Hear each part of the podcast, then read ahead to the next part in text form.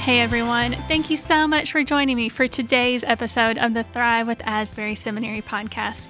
I'm your host, Heidi E. Wilcox, bringing you conversations with authors, thought leaders, and people just like you who are looking to connect where your passion meets the world's deep need. Today on the podcast, I welcome Dr. Timothy C. Tennent, president of Asbury Seminary, back to the podcast for the third time. So grateful that he could join us today to talk about his new book, Foundations of the Christian Faith, a resource for catechesis and disciple making. In addition to his book, we talked a little bit about his own faith story, how he was discipled why discipleship is so important for us as individuals and the church today, and how we can incorporate these practices into our minds, hearts, and into the way that we live. If you haven't already, I hope you'll be sure to pick up a copy of Dr. Tennent's book, Foundations of the Christian Faith. It's available in a Kindle version on Amazon or on seedbed.com for a paperback Kindle. Any version that you like it, it is on there. So now let's listen to my conversation with Dr. Timothy Tennent. All right, Dr. Tennent, thank you so much for taking the time to join me today to talk about your book, Foundations of the Christian Faith, a resource for catechesis and disciple making. Thank you, Heidi. It's great to join you again. Yes, I think this is the third time that you've come back, which I said it before we were recording, but it's quite a compliment when somebody comes back three times. So thank you. That's great. If I stay on long enough, I'm sure we'll do it a fourth or fifth. I'm sure you're welcome back anytime. So, before we jump into your book, like I said, um, because it is about the foundations of the Christian faith, I'd like to start out by asking you about your own faith experience. How did you first encounter Jesus, and when did he become real to you? Yeah, it's a great question, Heidi, and I'm just so thankful to God that I grew up in a, a wonderful Christian home with uh, mother and father who loved the Lord, and my mother in particular was very intentional about um, you know instructing us in the faith. I was the third of three boys, uh, but despite my mother's good instruction, um, we we had our own ideas, and so we kind of went our own way. But um, when I was a junior in high school, um, I was invited over to a um, a man. He was running a Bible study in his home, and I, I went to the home for the to just to join this group that was going. And the process of that um, time there, uh, this was a Baptist layman. Um, he, I really heard the gospel. I had a couple of moments in my life. There was one time before that where I was in a, a public setting where I felt my ears were open to hear something. Of course, it resonated with how I was raised. But um, anyway, I when I was a junior in high school was when I invited the Lord into my life, and uh, that was a big, obviously, huge moment for me spiritually. For sure, for sure. It's nice to have, I think everyone has kind of that one moment where the stake went in the ground, you know, and then your journey unfolded after that. What was the discipleship process like for you? Well, I had a, um, you know, as I said, a, a, good upbringing in the church, and my parents were the kind of folks that, you know, the minute the door of the church was open, we were the first ones to step across the threshold. So I had Sunday school uh, my entire life coming through. I went through all kinds of curriculum type things that were present in uh, high school, I mean, in elementary school. And then um, in my early days, I actually went uh, my first uh, five, six years of elementary school, I went to a Christian school. And then later, I went to public school. But I was, um, you know, when I actually came to faith, um, I, I was very involved in those days with a a tape ministry that was I know it sounds antiquated, but it was actually cassette tapes that you could or you could you could check off in like an order form, and they would mail you the tapes, and you listen to them and mail them back. Uh-huh. It was called like River of Life uh, Ministries or whatever, and I literally listened to hundreds of those cassette tapes, hundreds on everything about the Christian faith. Wow. And uh, that was like I love doing that, and I would just order them three four at a time, and I did that for years. Um, and so by the time I got to seminary and, and or to college, um, you know, I had a lot of a lot of knowledge that way. But then I had people in my life, uh, Bob Stamps, that you may know because he was here on our, on our campus our, as our chaplain. Uh, you know, 40 years ago, he he discipled me as a young man, so he was my mentor in the Lord. And so I have several key people on the way. In fact, if you actually look at the book, at the opening of the book, you'll notice it's in very small type. You notice that inside the, the cover of the book, it actually has a list of people who were vital in my discipleship. I list my mother, Jacqueline Tennent, Clyde Fortner, who's that man I mentioned to you in the Bible study that night, who led me to the Lord, Charles Simpson, who was one of the key leaders in those Tate ministries I mentioned. Chuck Fair was a very instrumental uh, professor in my college. Bob Stamps, and I mentioned others, Gordon Fee, Christy Wilson. These were in seminary days. And Kevin Scott is somebody that I talk to um, every week, even to this day now. Wow. Wow. So what what a legacy of folks that you have. As you were reading that list, I was thinking about the Bible verse, um, the lines have fallen to me in pleasant places, and I have a good heritage. And what what a tribute to these folks and for to you to have such such a rich group of your own rich community of folks as yeah, you then so, lead others. So thankful for um, how all those people have poured in my life. Yeah. Yeah. So you mentioned your discipleship journey continues even today, which yeah. I think is important for people to hear about that it's not just as we're in our 20s or teens or something like that, but it's a lifelong process, right? That's right. So when I was doing my doctoral studies at uh, University of Edinburgh, I uh, fell in with this man that was is my pastor, and I never dreamed I would meet him over there, but I met him in Scotland through remarkable circumstances, and uh, we became very, very good friends, and um, we had some wonderful talks. So on Sunday night, particularly Sunday night, we would spend time together in the Word. And so when I graduated in 1998, I said to Kevin, I said, Kevin, um, we we we just can't. It's been so good, we can't stop this. So we said, why don't we just call on the phone every every every uh, Sunday afternoon or Sunday night? And so we started that in 1998, and I've done it every week until this past Sunday. I talked to him. Wow, that's incredible. Yeah. I have a weekly time with a dear brother. We talk about, you know, what's going on, the challenges I'm facing. He has his, you know, challenges, and so we we talk through where we are and uh, pray for each other, and we we still have that to this day. And I'm 63 years old. It still goes on. wow, that community is a beautiful thing because I'm guessing that's not the only person that you have, you know, surrounding you to hold each other accountable and help each other on on the discipleship journey. Well, that's true. I mean, the other obviously really crucial person is my wife, uh, Julie, that you know, and Julie and I spend um, at least an hour together every every single day in prayer and then uh, singing the psalms and then just discussing scripture. We spend at least an hour, hour and a half every morning.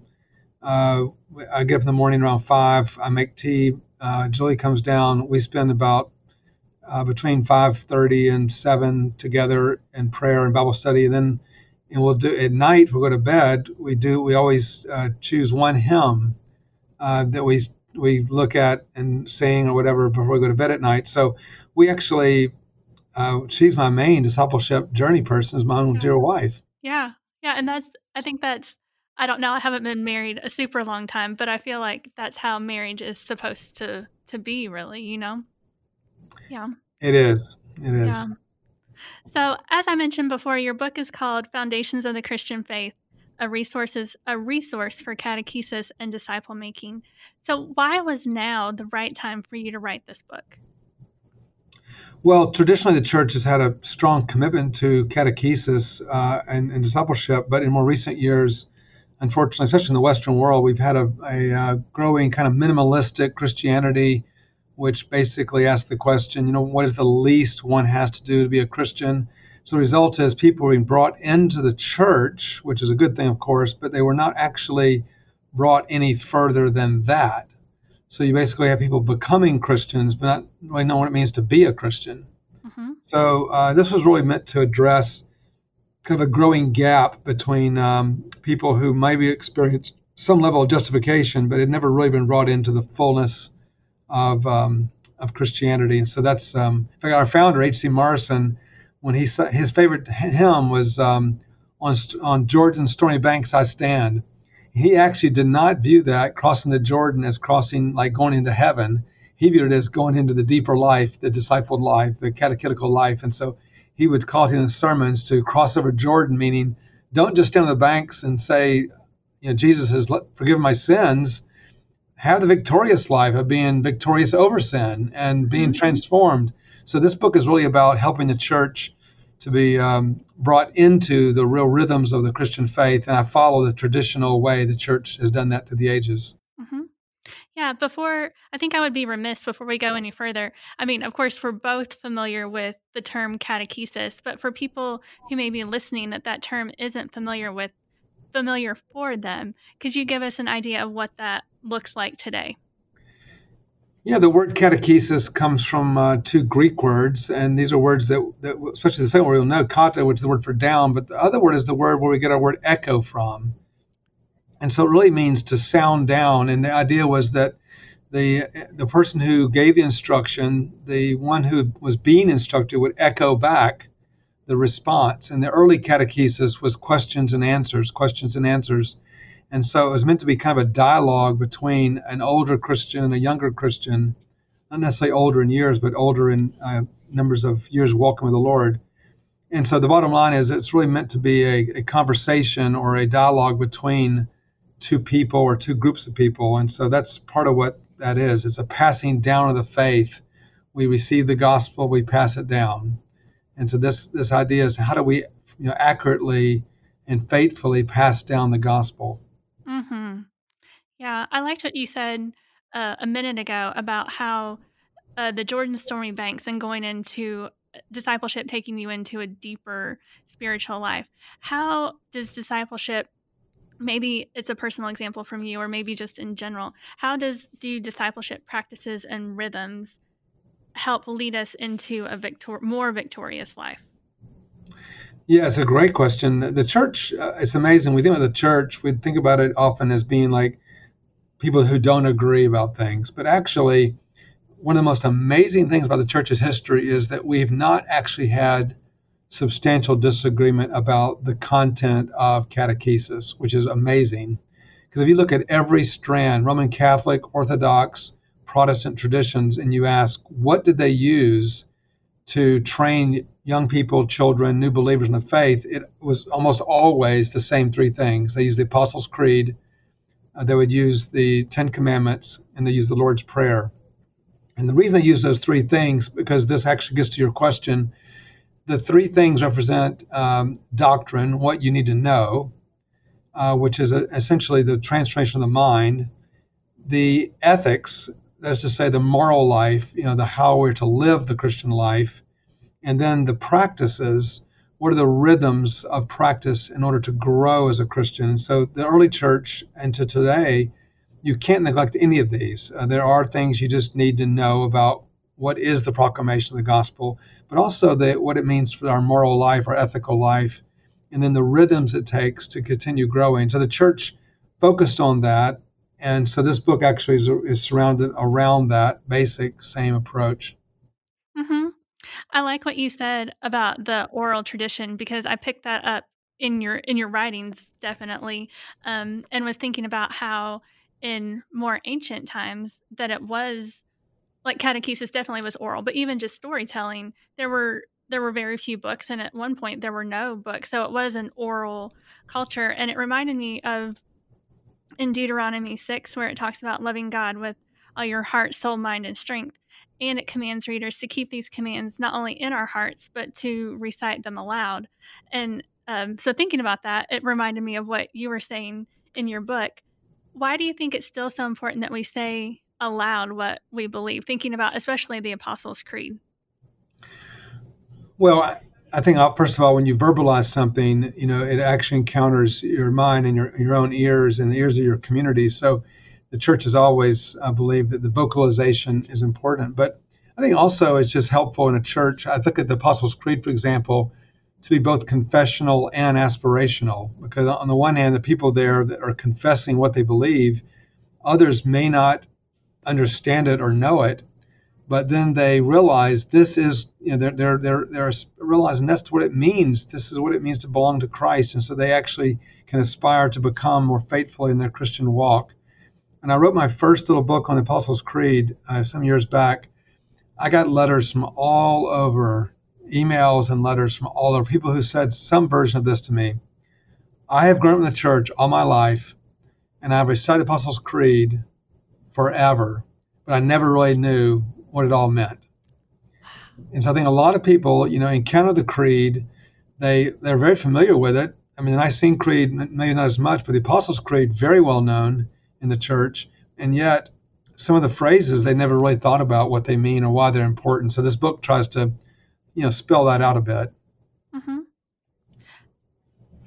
I, yes, I, I definitely agree. Because thinking about the the Apostles' Creed, I have said it my whole life, um, but I never really, if I knew it, it wasn't something that I could have said to you. That this is something that all Christians everywhere believe, and I think that is an amazing thing that there is this this creed that Christians everywhere they don't dispute. It's just it's just how it is, and so saying that over and over is a form of, of discipleship and ingraining that into your heart.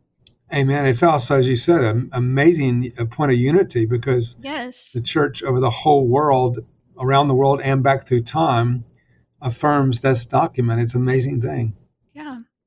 Yeah. So, as you wrote this book, how do you see readers using it and what type of reader did you have in mind?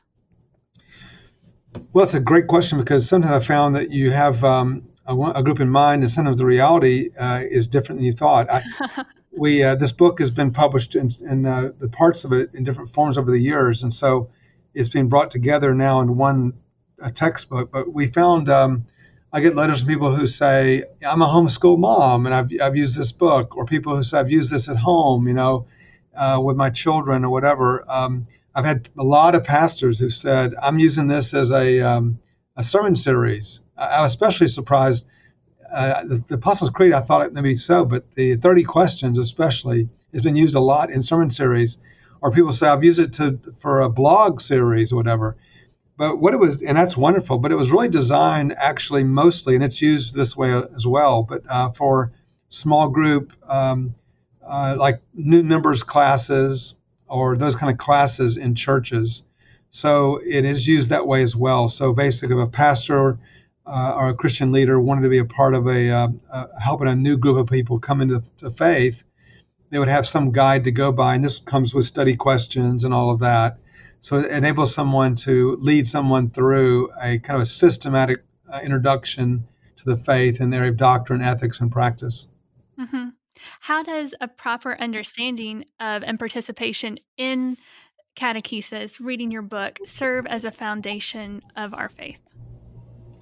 Well, it's, it's back to the word catechesis. It's us learning to echo uh, what has been taught by the apostles. And I think today we have a little danger of people who feel like that we have the uh, remit to, you know, remake the faith or to just change what the Bible has said. And so this actually puts us back in resonance with what the church has said through the history. There's a great phrase that comes from the early church uh, called semper ubique ab omnibus. It means what the church has always taught, you know, everywhere by everyone.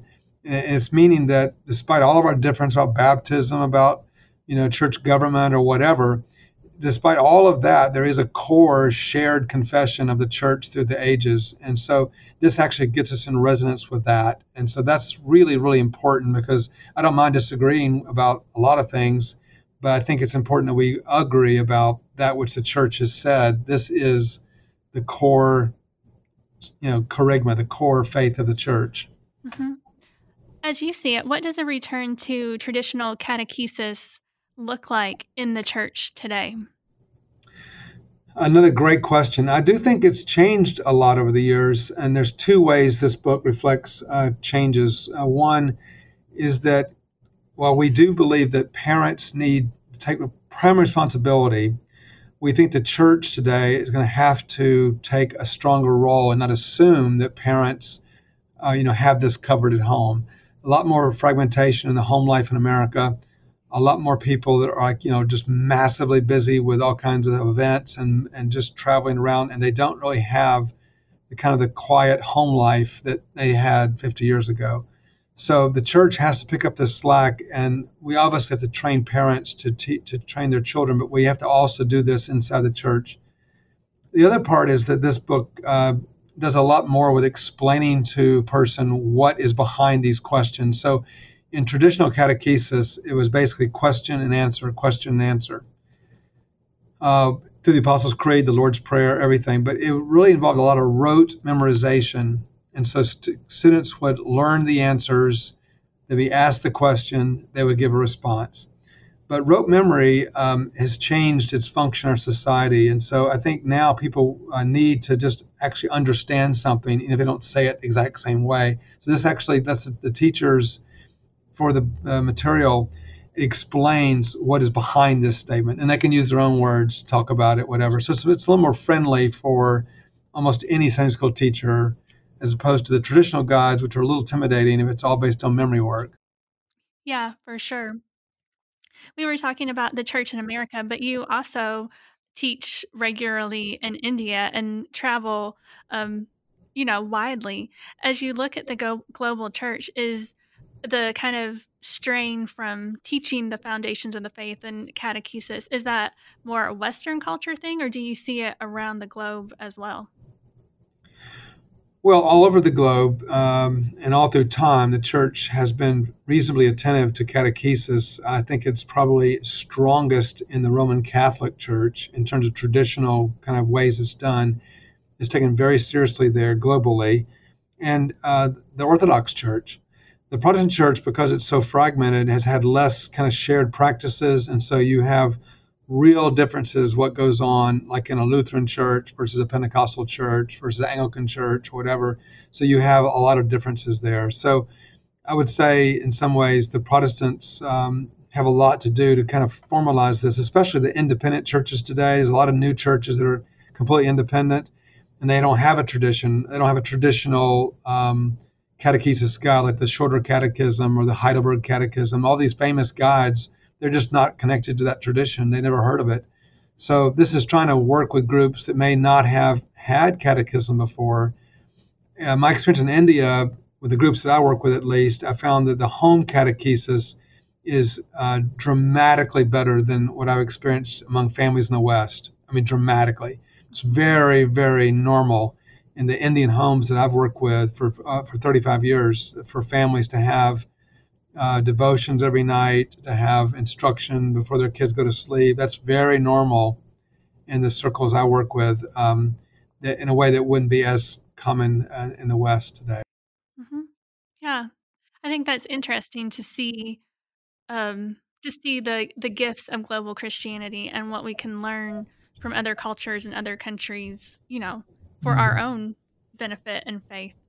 Um, so I want to get into more of your book because we can't cover all the sections in our podcast, but one section um, talking about the Old Testament. I was thinking about this because last year I did the Bible app and read read the Bible in one year, and that was the first time that I'd ever read mm. the Bible from cover to cover, and so it was really. Um, I didn't subscribe to the belief that you know, the Old Testament has no relevance in our life. But if I was going to read the Bible, I picked the New Testament, right? Because that that's where the exciting things happen. Um, but in doing that, I realized kind of the the relevance and the beautiful story of redemption that's seen all through Scripture. And that was the first. It was really amazing last year, Doctor Tennent. But um, but in your book, you talk about that relationship with the Old Testament and the New Testament, and it's important to us importance to us today. So, can you talk to talk to us about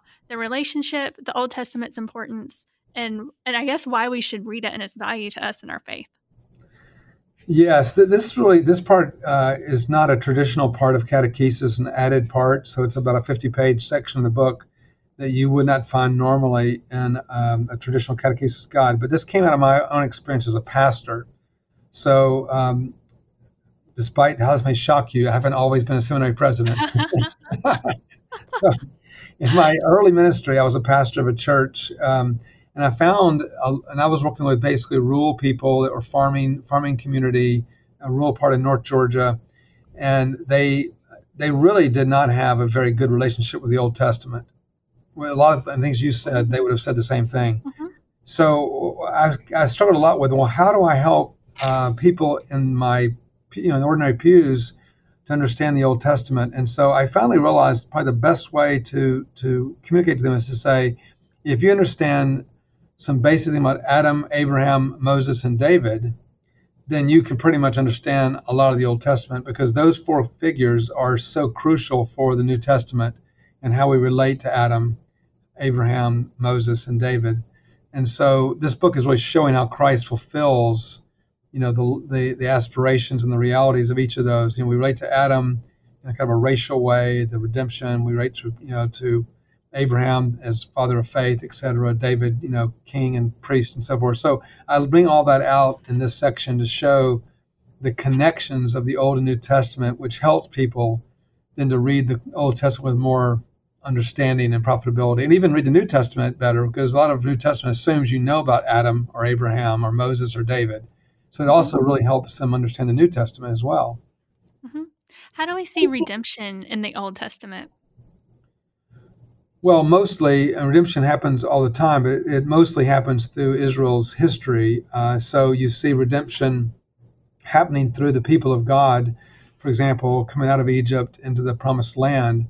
So the, the movement of God's people from uh, slavery and bondage to the promised land is itself one of the primary uh, paradigms of redemption in the New Testament. So Christ delivers us from slavery into the promised land. So the, the, the Jewish experience, uh, not just with that, but also with blood sacrifice, you know, all these things that we talk about in the in the cross were already foreshadowed, you know, in the in the, the blood sacrifices. And we know now from the New Testament that when an Old Testament person sacrificed bloods, blood of a, like a bull or a goat, it was anticipating Christ's sacrifice of his blood on the cross and therefore they are saved by Christ just the way we are, but theirs was anticipatory, ours is fulfillment, but we're all saved by Christ. And so we can see the link and how everything ultimately points to Christ through both sides of the redemptive story.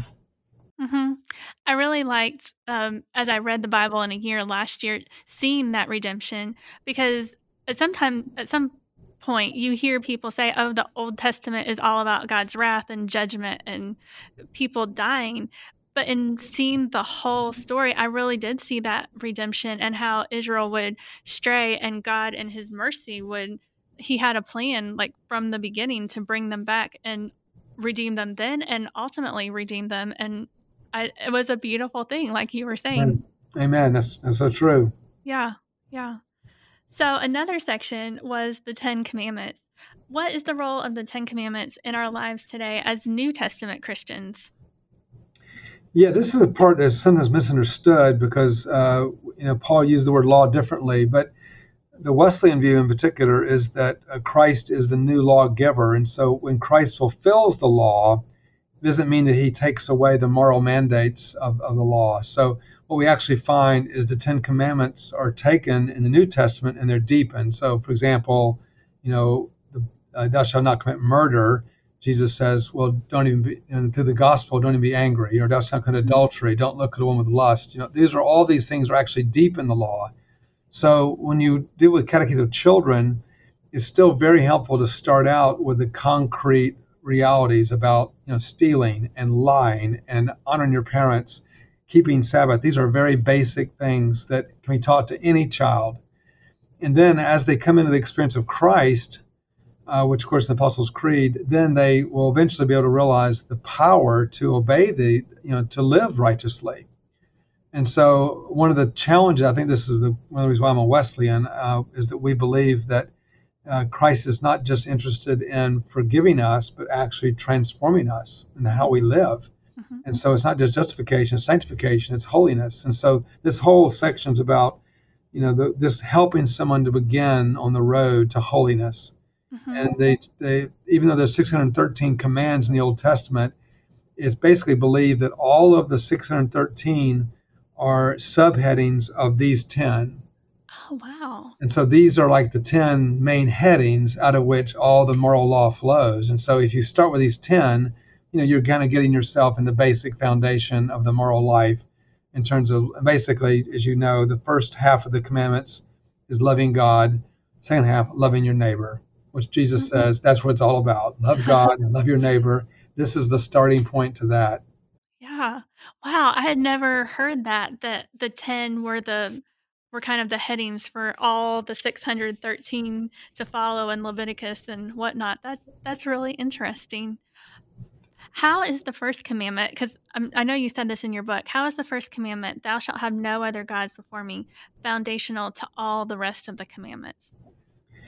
Well, yeah, part of the the, the commandments is an orientation um, of what it means to be to have the oriented life. And Wesley picks it up on this in his own life uh, and work, basically saying that the Christian life begins with having your heart oriented toward God and who He is. So the Ten Commandments begins by saying, you know, before we get into anything that we are to do, we first begin with who He is. You know, He is the God of the universe, mm-hmm. and He is the Creator. And so the whole thing begins with establishing God as the center of the whole redemptive plan, as our Creator and Redeemer and Sanctifier. So that's why I say that first commandment, in some ways, is the one that orients you and empowers you for the rest. Yeah, I had never thought about it that way. That's really that's a really beautiful and enlightening thing. So as we as we talk about your book, and you mentioned earlier that catechesis is kind of, I think I'm quoting, uh, paraphrasing you correctly, that it is the doctrine, the ethics, and practices that help us grow in our faith. So how do we take what we know in our lives and the ethics for how we believe to live and marry everything together so that we practice in quotes our our lives well? Yeah this i think is a great question. I think the distance between your head your heart you know your your life your actions is an important one. And i think in my understanding in my own experience as a christian uh, this is only possible through uh, the infilling of the holy spirit in our lives. We have to we cannot do it on our own. So otherwise it's just uh, basically discipleship for much of the church today is basically sin management. You know, you're managing sin in people's lives. So the question is, why do we? Why is that the, the kind of orientation today? We're just managing sin, and the reason is because the gravity, it is a pull towards sin that still happens in our lives. So part of what the Wesleyan message says is that when you encounter Christ and you're filled with the Holy Spirit and you have this uh, sanctifying experience with God in Christ, then there's actually a gravity shift. Or rather than being pulled towards sin, you're being actually pulled toward God and toward His holiness. So my, my life, even though when I became a Christian, I still felt this pull toward my old life. I still, I actually still long to sin. I, I, I would say sin was still my my secret lover. You know, and so mm-hmm. even though you may be victorious for a while, there's certain things you would go back and do because you really wanted to sin. And so what happened was when I got filled with the Holy Spirit, I had an orientation in my life so that now my deepest longing is to love Him. And you, it's actually an unbelievable transformation because all your life you've only known the pull the other direction. And then you have this pull now, a new direction, and you realize there's no way that comes from inside of you. That's the work of God. And and Wesley never believed in sinless perfection. It doesn't mean we never sin, but it does mean that the orientation has changed. And I think there's just a like a holy gravity that pulls you in a different direction. And that to me is the the power behind all of this is the fact that uh, we believe in Trinitarian salvation. It's not just the, the Jesus who justifies us, it's the Spirit who sanctifies us and really does reorient our hearts. And that's a message the church really needs to hear today. Yeah, for sure. I'm starting to get preaching now here. well, we're here for it. I think it's an important point that you made about how sanctification isn't a sinless salvation nor is an excuse to sin but it reorients our hearts because growing up that was that was a point that really confused me a lot about what sanctification meant because I knew my own heart and everything even after I had had that experience and I was like but I still, you know, mess up, you know? And so I really appreciate that point that you made. Absolutely. I mean, even today, just today, I, I had to write a note to someone that I, I, I said something I shouldn't have said. And I, I said, I'm really sorry for that. The good thing about it is, is that I, I, I felt the Lord, you know, orient my heart to say, you know what? Yeah. Um, that wasn't the right thing to say. And so immediately, you know, said, I'm sorry. It doesn't mean that we don't sin, but we we don't have a pull to want to do that. Right. We, what we want to do is live right with everyone that we come in contact with, and all, and of course before God. And that, that to me is the amazing thing about the work of the Spirit. Yeah. As my dad said when he would talk to me about it, he was like, it doesn't mean that I don't mess up. I just have a good reverse gear to back it up. And I, I feel that that check that I know and I need to go make things right now. Exactly. Yeah.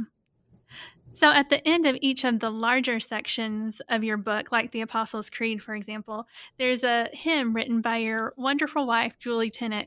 And they're, of course, beautiful. So what was Julie's role in writing this book? Well, th- yeah, this was an. Uh, I, I really wanted my wife Julie to be a part of this because I said, first of all, she's been my. Um, the word Bible is catechumen, you know, the person who is catechized, my uh, catechumen partner all these years. But I, uh, I also felt like it was so important to root catechesis into the context of worship. Mm. Ultimately, all of this is not about learning stuff or memorizing stuff. It's really about what it means to worship God. And I think sometimes in our tradition, especially, we think about loving God as something that happens in our heart or our, emo- our emotions, but actually, it's all that we are. We learn about things in our in our heads, and we practice things. All of us is loving God, and so I really felt like the uh, rooting this in worship would help the book be just oriented right. And Mhm. since uh, I don't really have any gifts in music, my wife is so gifted in that area. I asked her if she'd write a hymn for each of the sections, and she was, uh, and she did some uh, great work here. It's, She that's did. the real value of the book or the hymn. well, they are beautiful. And I Worth the love price of the book. I love that. I never thought about because I also grew up in the church and feel like I had a good theological foundation for how to live, but I never thought about catechesis as being worship and how I live my whole life is a form of discipleship and an act of worship to Hmm. God. Wow, Dr. Tennent. It's great, isn't it? It is. It is. So as we wrap up the podcast, I feel like there's a great great lot more that we could talk about. There's the Eastern Kentucky coming out in me a little bit. Is there anything else um, that you'd like to mention that I didn't know to ask you? Well, the other the, there was two parts of the, of the catechesis which part from the regular, one of which you mentioned and one which you did not. I'll just mention it. Uh, the first, please. of course, is the fulfillment of the Old Testament section. That is uh, not often done. The la- this is the last part of the book on the body, on the ordinances, because normally that section of catechesis involves instruction of the baptism and the Lord's Supper, and then the Lord's Prayer. But I have a Yeah. section here on the body, and this is because I felt like that the body is under particular attack today, and what it means to have a Christian view of the body. And so I've argued that uh, part of what we need to do today in our training people in the faith is to orient them toward seeing their bodies in a Christian way. Mm, I mean, women especially are regularly shamed in the media by where their bodies are portrayed, you know, in bill, uh, billboards and and advertisements and commercials and all this. And so we talk about this the way we can help our children to be raised up to think about their bodies better, because there's so many ways our bodies today are under attack. And so that that's a part of the book which I think is more for the contemporary uh, world. hmm For sure, for sure. So I lied to you, Dr. Tennent. I said I didn't have any more questions, and I have one more here that I'd like to ask you. All right. For someone who is listening to this podcast and is either beginning their discipleship journey or wants to continue it, other than buying your book, because that is a good resource um, for a new or even a seasoned Christian, what would you say is for someone who wants the, to take the next step in their discipleship journey? Well, it really depends on where they are, but I would say, uh, Heidi, actually what you've already testified to is the the best first step before you buy my book or anything else. I would do the daily Bible reading plan. I think it's a great way. If you read basically three chapters a day, uh, three and a half chapters, you read through the Bible in a year. hmm Uh, I've done it many, many times. It's a it's a great thing to do. Obviously, uh, the other thing is starting a, a practice of daily prayer. Uh, as you probably know, they did a study a while back uh, on some of these big mega churches and said what caused people to grow. And these are churches that had like endless programming. And they found out, they spent, by the way, $2 million in this study to find out people grew by two things prayer and Bible study. Which I thought, wow, I could have told them that before they uh, did the study. Yeah, they could have sent that check to you, right? Asbury, that's right. So I think there's a lot of these practices which, you know, I know when I was in college, I just decided I'm, I, even though I felt so busy, I couldn't breathe, you know, so with classes, etc. I said, I'm going to get up in the morning and spend, you know, begin the day with the Lord in prayer and Bible study. I've been doing that since I was probably 17 years old. Wow. Every morning. Wow, so, Dr. I know, and so I think it's uh, great. Now, granted, you know, when we had children, young children, we weren't able to do things together the way we do now. You know, we've had different uh, ups and downs about timing and all with us together. But in my personal life, um, I've made a priority to uh, get up and spend time in the Lord with prayer. And I know some people are nighttime people, can do it at night. I'm more of a morning person, but mm-hmm. you need to find some time that's sacred to just sit still before the Lord. Mm-hmm. Um, I also found singing is a very powerful catechesis because singing puts the words into your heart. Mm-hmm. And so I'm not much of a singer, but I like to sing uh, before the Lord, and He doesn't seem to mind my voice. so, uh, anyway, uh, those are things that are helpful. I think um, you know, I have a Bible, a hymn book, and some godlights. My, my wife and I have been uh, singing psalms every morning since uh, 2012. Wow. So it's been 10 years now. We've sung a psalm every morning for 10 years. Wow. And even if I'm traveling, we do it over the phone uh, because it's a big part of my own, our own catechesis, our own. Uh, so we'll, uh, we'll, we'll sing a psalm, talk about it, and then we'll read other, other scriptures and pray. But we always have a psalm. The psalms have been a really important part of catechesis. We could do a whole other uh, podcast on that one because maybe we should. You could come back a fourth time. Yeah, um, I think that Psalms are, are really, really important for growth, but it's another another time, another topic. Well, I can't let you go without asking why the Psalms. Well, the Psalms are kind of the grand central station of the Bible. Uh, the, the Psalms are where the whole Bible meets. I mean, it's amazing that God put a prayer book in the center of the Bible. And so this was Jesus' prayer book. Uh, the Psalms, uh, of course, are quote endlessly the Old Testament, and then the New Testament endlessly quotes the, the Psalms, right? So the Psalms really becomes kind of the nexus which brings the whole Bible together. And so um, I, I, just don't feel like I've had a really good day as I spend a good bit of time in a Psalm. So mm. that's part of what I think is important. But we can discuss it more another time. Yeah, next time. I like how you're baiting the hook there, Dr. Yeah. go back my fourth time. Yeah, yeah. Well, I'm here for it. Um, so I, I don't think I should tell people anymore that I'm on my last question because I have at least one more I'd like to ask you, okay. and we have a little bit more time. So, so when you said that um, you'd been studying God's word, you know, as a practice since you were 17, I'm curious what you know about God now that you didn't know then. I'm sure there's a great many things as you've grown, well, but like if one thing stands out to you.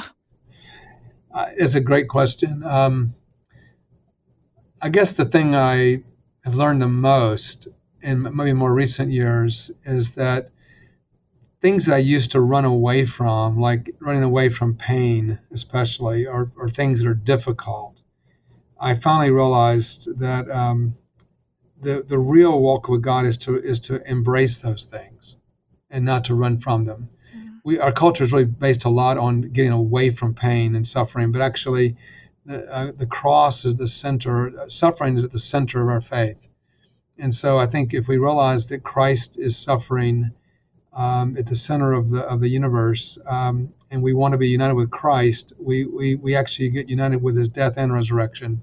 Hmm. It's a part of our whole Christian journey is about learning what it means uh, to die. In fact, in Daniel when the, the Meshach and Shadrach and Abednego are delivered from the fiery furnace, they respond, the, the unbelievers respond, there's no God that does that. And I, I for years, I took it as meaning simply that, uh, yeah, I don't know of any God that delivers people out of a fiery furnace. But it, what, what I think it's also saying is that, as you know the story, God walked into the fiery furnace. Mm-hmm. No God does that. And mm-hmm. that's that's the whole cross. And so I think part of um, my whole Christian journey is about being reoriented to understand the place of suffering, pain, difficulty, challenges in ways that um, early on I, I, just viewed the Christian uh, faith much differently I do now, and yeah. that's because of just spending time with Him. Yeah, that makes a lot of sense because um, when I interviewed uh, Reverend Tish Harrison Warren, she was talking the Anglican priest. She was talking about pain, and in reading her book, because I try to avoid pain too. I don't, you know, I would rather not deal. And but she said something that resonated with me, and I think relates to what you were saying. And it was talking about the cross and redemption and resurrection. And as long as as long as things are not right, the story's not over. And I was like, oh, okay. Like there's so much hope in in mm-hmm. that and like learning to to see Jesus as suffering with us too. Yeah. Amen. Yeah. Okay, Dr. Also, I also love how she her writings back to Tish Warren, but I think she helps helped me a lot on the whole quotidian mystery and and not separating life between sacred and secular. You know, where you're ma- making up beds or washing dishes or mowing the grass or changing the oil in the car. You know, all those things she she puts those in the liturgical rhythms, which I think is itself catechetical. I, I really do. I think uh, if I could write another section of the book, I would write it about how we understand the daily, you know, kind of stuff of life. But she wrote a great book on that, so I don't need to do it. But she's got some good insights. Well, Dr. Tennent, I think now it's safe to say this is the last question that we ask everyone who comes on the show. So this is your third time answering it. Because the show is called the Thrive with Asbury Seminary podcast, what is one practice that is helping you thrive in your life right now? Well, as I said, the one practice right now is um, is psalm singing. I think it's a great practice. Uh, we have a um, metrical psalter that we put out that's available in Seedbed as well. And uh, it's also available just actually on psalms.seedbed.com for free. And you can uh, learn to sing the Psalms. Uh, it guides you, but it's, it's a great practice for thriving in the Lord. Yeah, for sure. And for those listening, we'll link to Dr. Tennent's books, especially his new one and the psalms.seedbed.com that he just mentioned. So you can access all that in the show notes. So, Dr. Tennent, this conversation has been such a delight. I've really enjoyed it. So, thank you so very much. Thank you, Heidi. It's been great to be with you. Hey everyone, thank you so much for joining me for today's conversation with Dr. Tennent. What a treat to have the president of the seminary take the time to chat with all of us today. I hope you enjoyed the conversation as much as I did and learned something that will help you grow in your own faith and help you as you pass your faith on to others. If you see Dr. Tennent, be sure to thank him so much for being part of our podcast today. And as always, you can follow at Asbury Seminary in all the places on Facebook, Twitter, and Instagram at, at Asbury Seminary. Until next time, I hope you'll go do something that helps you thrive.